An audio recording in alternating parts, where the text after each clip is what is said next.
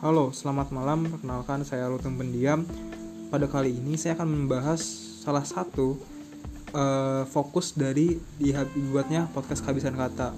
Di deskripsi udah dijelasin ya kalau podcast kehabisan kata itu sebenarnya bukan hanya berisikan sajak mengenai cinta, habis itu juga bukan soal sajak politik dan yang lain-lain, tapi juga kita di sini karena saya berbasis di dunia konservasi khususnya konservasi hewan maka bisa juga kita akan membahas tentang hewan khususnya hewan langka kayak gitu.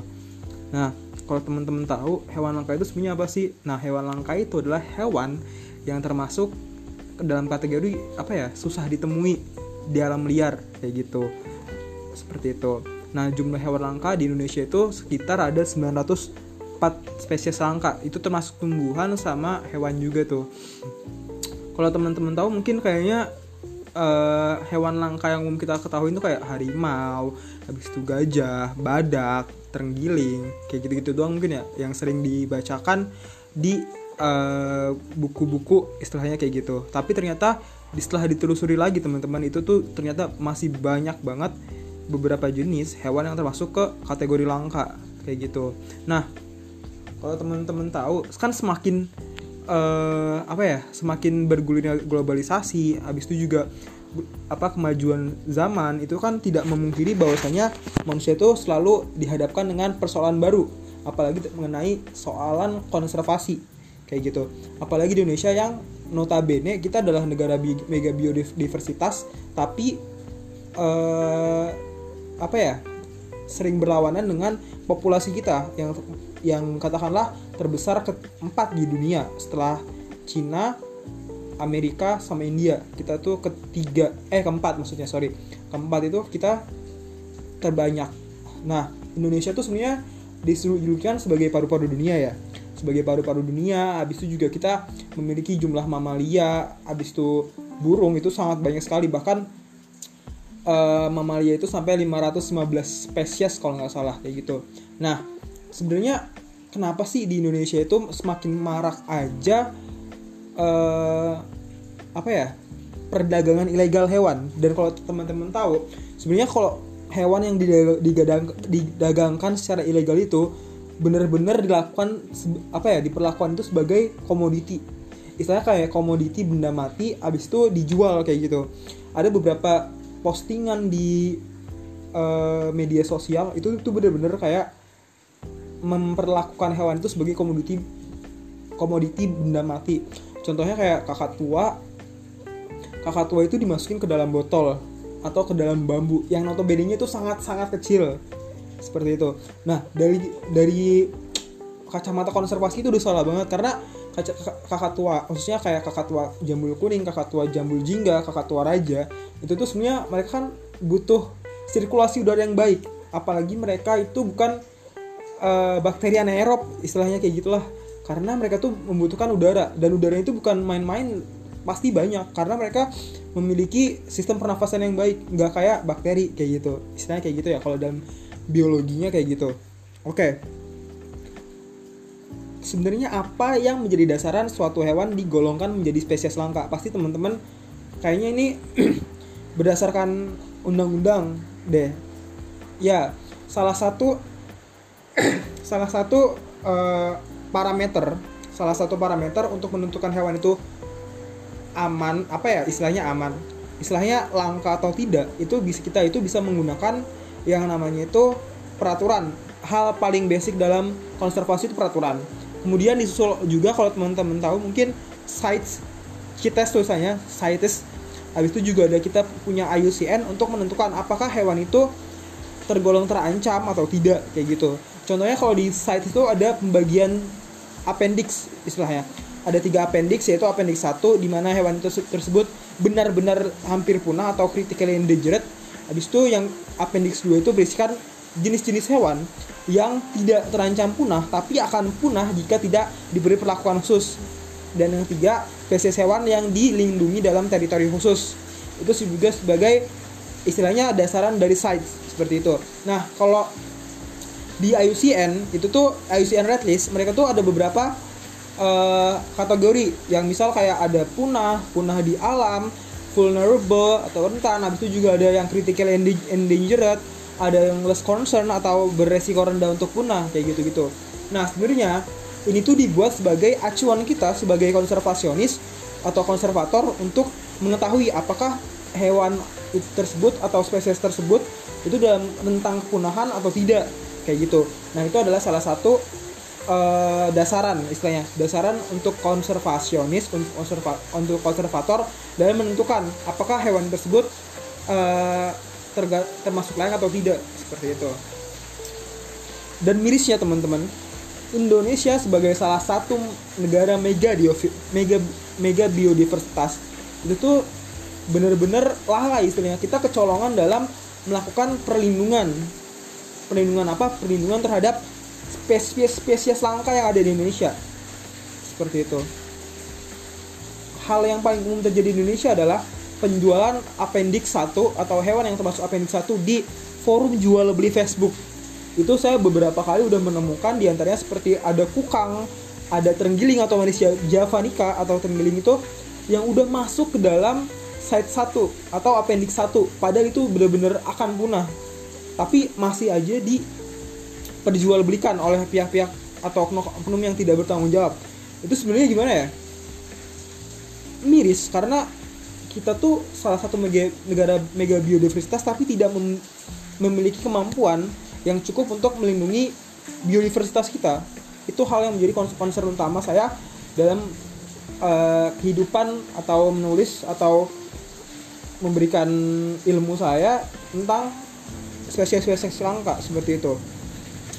Habis itu ada juga yang berkata bahwasanya kan ini spesies langka nih, kenapa nggak diternakin aja? Oke teman-teman, mungkin dari teman-teman uh, kalau belum tahu alam itu selalu beregenerasi selalu dan selalu alam itu akan menciptakan keseimbangannya sendiri misal katakanlah ada peraturan yang melegalkan melegalkan untuk berternak owa jawa untuk berternak uh, monyet pantai atau makaka fascicularis habis itu juga ada yang um, melegalkan untuk berternak hewan langka lainnya seperti harimau, badak, gajah dan lain-lain. Sebenarnya ada beberapa hal yang perlu disiapkan sebelum kita menuju ide gila tersebut. Kenapa saya sebut ide gila? Karena sangat sulit, sangat sulit, sangat sulit untuk melakukan berternak hewan langka seperti itu. Karena apa? Yang pertama, yang pertama adalah alam selalu menciptakan keseimbangannya sendiri. Misal katakanlah suskrova atau babi hutan itu melimpah, tapi tidak ada uh, predatornya. Ini akan menjadi salah satu masalah baru tentu saja itu salah satu menjadi masalah baru. Nah, tapi ketika jumlah dari susprova dan predatornya katakanlah harimau atau ajak itu sama-sama besar, akan timbul lagi permasalahan. Apa masalahnya? Akan timbul permasalahan ketika setiap katakanlah satu satu harimau memakan satu uh, babi hutan. Padahal kebutuhan harimau itu dalam sehari bi bisa mencapai 10 kilo atau 8 kilo ayam daging seperti itu. Nah, hal ini yang menciptakan bahwasanya sulit untuk menciptakan keseimbangan ekologi seperti itu. Maka maka dari itu saya sering berkata bahwasanya kalau ada yang berkata kita harus beternak hewan liar itu salah besar karena apa? Karena yang pertama bukan masalah hewannya. Yang masalah adalah bagaimana cara pemerintah mengontrol biodiversitas kita yang ada di alam liar seperti itu karena percuma aja kalau berternak terus habis itu nantinya bakalan istilahnya kayak invasif justru kita menyediakan ruang untuk mereka tapi kita yang berkorban. Itu juga nggak baik sebenarnya. Maka dibutuhkan keseimbangan kayak gitu.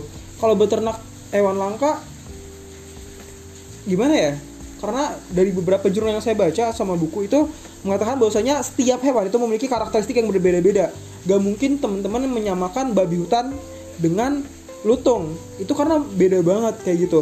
Misal katakanlah babi hutan tuh ya mereka kan terestrial atau hidupnya di daratan jauh berbeda dengan uh, lutung yang hidupnya di uh, pepohonan atau bersifatnya arboreal. Itu sangat berbeda. Ketika kita berternak mereka katakanlah kita berternak lutung kita harus menyediakan lahan yang luas. Dan saya dengan ini terkadang mengkritik keras bagaimana pihak-pihak kebun binatang itu memperlakukan lutung atau owa jawa itu dalam kurungan. Habis itu cuman sedikit sekali pergerakannya. Karena mereka itu sebenarnya hewan arboreal yang membutuhkan banyak uh, pohon untuk bergelayutan seperti itu. Meskipun kesejahteraan uh, apa ya kesejahteraan lahiriahnya atau raganya itu terpenuhi mereka belum tentu bahagia secara batiniah kayak gitu istilahnya. Karena apa? Karena setiap hewan kan berbeda. Apalagi mereka memiliki insting dan insting mereka pasti ingin terus bereksplor bereksplorasi bukan hanya di dalam kandang saja. Seperti itu. Selanjutnya sering kali juga bahwasanya kita sering lupa bahwasanya hewan itu bukanlah komoditi. Kenapa saya mengatakan bahwa bukan komoditi? Karena yang pertama adalah hewan sering sering kali memiliki apa ya istilahnya hewan juga memiliki perasaan. Hewan memiliki perasaan mengenai apa yang dia rasakan apa yang dia terima dari perlakuan yang diberikan oleh kepada manusia atau diberikan dari manusia kepada dirinya. Itu yang membuat hewan itu memiliki psikologis yang kadang-kadang stres duluan kalau di kebun binatang seperti itu. Atau bahkan di rumah. Katakanlah let's say it uh, kita memiliki kemampuan untuk merawat uh, katakanlah owa Jawa. Kita memiliki kemampuan untuk merawat owa Jawa kita beli nih. Tapi kita lupa bahwasanya owa Jawa itu arboreal. Mereka perlu pohon perlu lahan yang luas untuk uh, apa untuk mencari makan atau untuk segera sekedar bermain-main. Karena apa hewan arboreal tidak pernah bisa jauh dari pohon atau tempat gelayutan istilahnya. Kayak gitu. Se uh, maka dari itu ada beberapa hal yang memang perlu diperhatikan oleh pemerintah dalam hal ini. Dalam khususnya pelegalan untuk uh, apa ya istilahnya untuk ternak hewan langka seperti itu.